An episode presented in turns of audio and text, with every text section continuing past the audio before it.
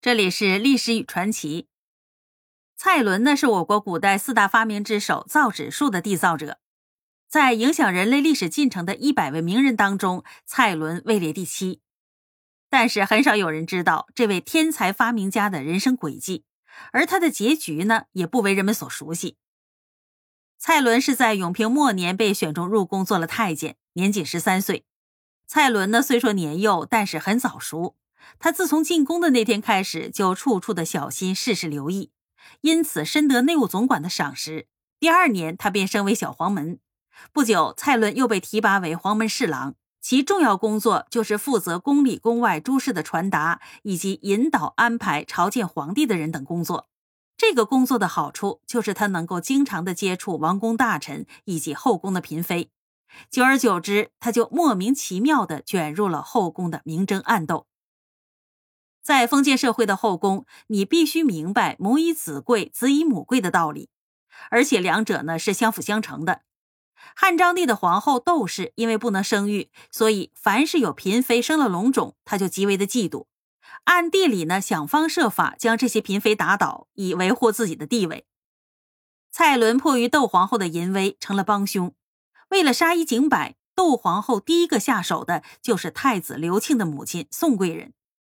窦皇后指示蔡伦诬陷宋贵人，说他通过一些歪门邪道来蛊惑皇帝，于是宋贵人被贬黜。根据宫廷母子关系，太子刘庆被废为清河王。后来窦皇后又威逼梁贵人，把尚在襁褓当中的刘肇认作自己的儿子，并让皇帝立刘肇为太子。蔡伦因为协助窦皇后拔掉了眼中钉、肉中刺，他当然非常的感激蔡伦。于是呢，蔡伦加官进爵不在话下。尤其是在公元八十八年，张帝驾崩，十岁的刘肇顺理成章的继位了。窦太后垂帘听政，独揽大权。蔡伦呢，被委以重任，负责陪伴小皇帝，必要的时候可以参与国家大事。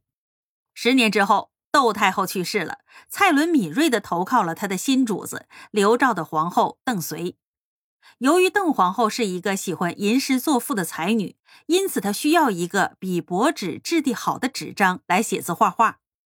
蔡伦知道自己的机会来了，他总结了先人造纸经验，自己再加以改进，终于发明了造纸术，受到了邓皇后的高度表扬。就在蔡伦还沉浸在自己发明的喜悦中时，一个消息传来：汉和帝刘肇英年早逝，留下了邓皇后和不满两岁的幼弟。祸不单行，邓皇后的幼弟不幸夭折。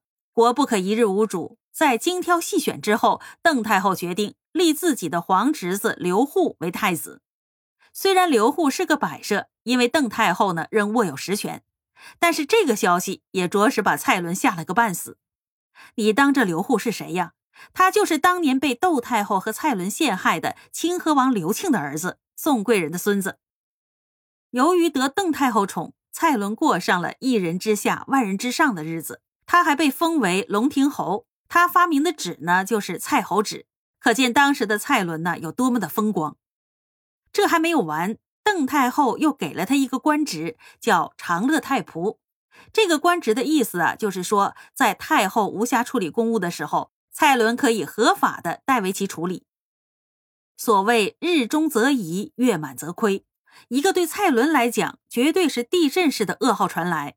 邓太后病卒，安帝刘祜继位的第一件事儿就是反攻倒算，为自己的父亲还有奶奶出一口恶气。